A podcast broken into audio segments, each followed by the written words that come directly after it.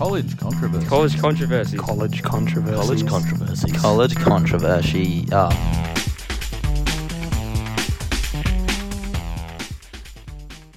Sam Neill, beloved actor, farmer, vintner, and least importantly, Christ College old boy. And up until very recently, he was one of the school's most beloved old boys, a beacon of the arts at Christ College. But that all changed when the Stuff article hit. Allegations of bullying, inbreeding, and thickness. But worst of all, he called Christ's College overrated. Today, I'm going to be looking at a few of Sam Neill's biggest claims about Christ College, testing whether or not they still hold up today.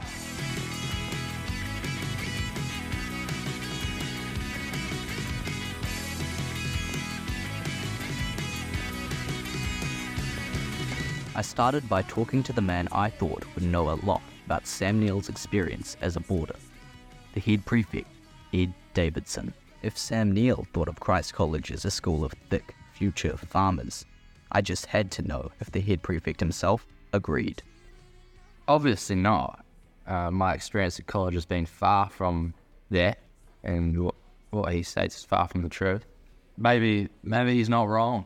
When it, when when he was here in his time, maybe that was the reputation that they built, or maybe the, that the state of the school back then did fit those stereotypes. But now, I think you're pretty naive to think that. Um, all it takes is a walk around the campus to get a far different outlook on our school. I don't think that Christ College is a school with thick future farmers.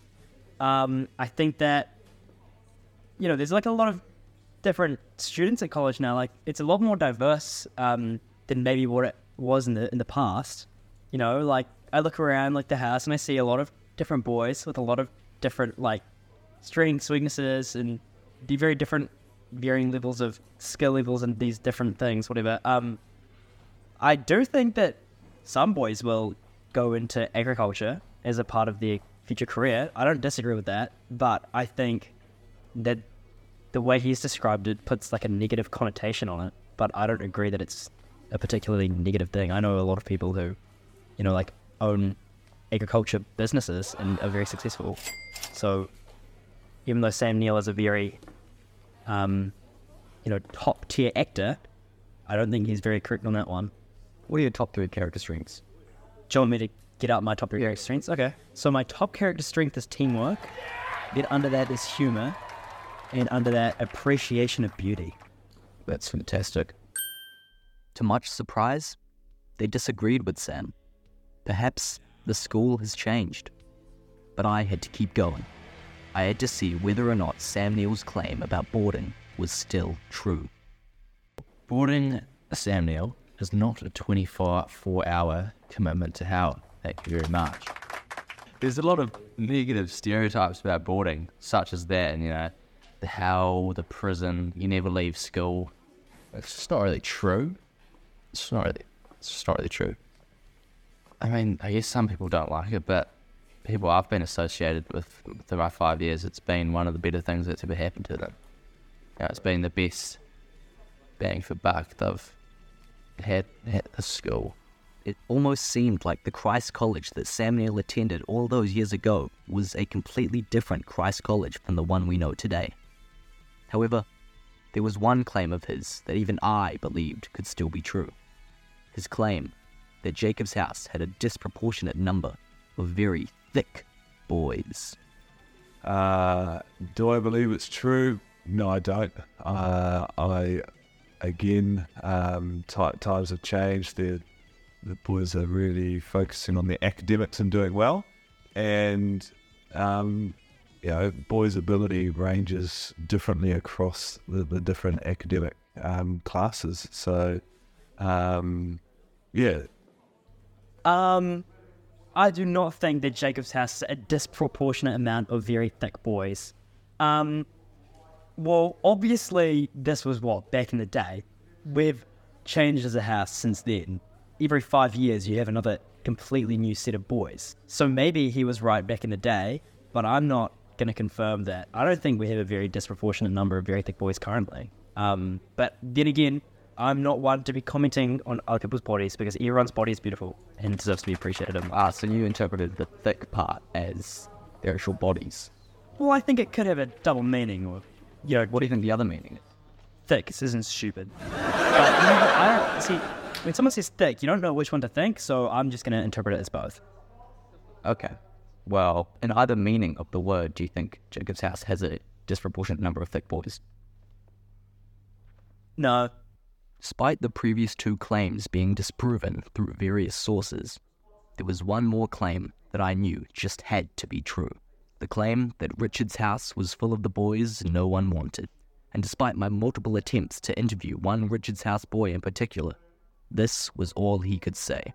Ah, this is LB Roberts, the one and only. It was truly saddening. Maybe there was some truth to what Sam Neill said. Maybe there are still some remnants of that bygone era scattered across Christ College. But for my final interview, I needed to talk to the one person who would know Sam Neill the best the executive principal, Mr. Wynne. I, well, I read the newspaper article, and I've also listened to his book uh, as an audio book. The way Sam's views were reported in the newspaper is very, very different if you listen to his own voice reading that section of the, the book. When you listen to it, it's a very tongue in cheek, humorous, um, having a go at his probably his friends and his mates, who most of them who were at school with him at the time probably had these jokes going across the dining hall anyway, if you know what I mean. So um, I thought the paper reporting is similar, was very poor given the balance of of what actually went on in in the sense of the book and that reference. It was just that classic piece of um, small town newspaper reporting that wants to bring down the tall poppy, which unfortunately college is often seen as in this town.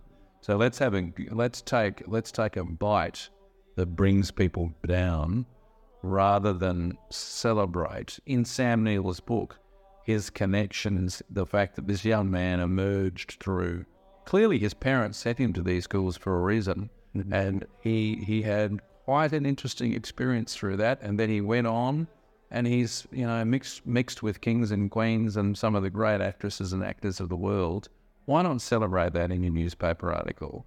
Then reduce his book to complaints about Medbury and Christ College. That, in in a sense, in our college context, I thought that when I listened to his voice, were very tongue in cheek, having a go at sort of the culture of schools like this at that time, which it would have been. And you know, it's it's we still have jokes now about you know who's in what house and what that represents. So I mean, it's it's it was just uh, it was disappointing. In the way it was reported, I think Sam himself. I've not spoken to him about any of this. Sam himself, I think, would actually have been disappointed the way his book was represented in the press. I mean, it's not as though Christ College was the only one he had to go out and, and or Medbury in that book.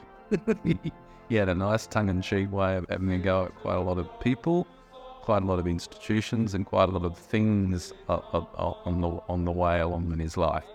And I think we were just one of those, so it wasn't that bad. Mr. Wynne had shone a light on the article that I never would have seen before. All these critiques, criticisms, and jokes that all been inflated by the sensationalist media. I saw it now. College was the tall poppy, and while I was focused on the gardener cutting us down, the florist had already sold us away.